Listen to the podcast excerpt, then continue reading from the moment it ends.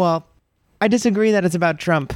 I, I don't think it is. I hope it's not, well, I don't. I s- think it is. you think it is too. Yeah. but I think I don't think it is. I think it's. Are you deciding with me for fun?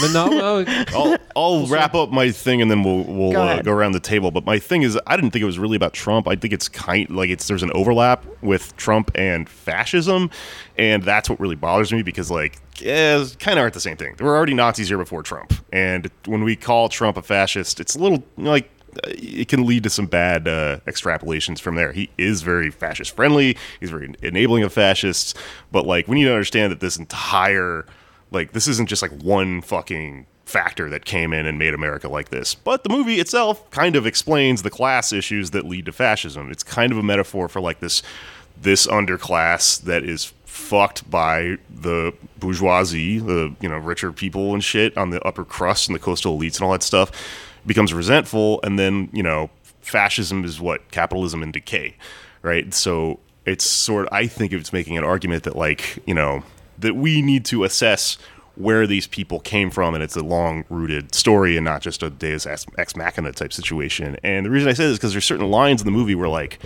the Adelaide, the main character, when she rescues her son from like a locker in the in the weird mole people basement world, um, she says like it's all going to go back to normal, which is exactly what people want to think about Right. you know once we get rid of fucking Trump or whatever. And it's not going to happen. And then you know you also if you look at the people um d- down below versus up above the up above people are all about forgetting things. They they're you know they live in sort of a fantasy world and they all, there's all these lines where they talk about like you know basically just having amnesia and not being able to remember anything whereas the people downstairs are like they never forget anything. They're obsessed over this fucking T-shirt that came down, you know, 30 years ago, and like that's uh, the difference between the two, um, you know, classes, I guess you would say, right now or whatever in fucking Trump America.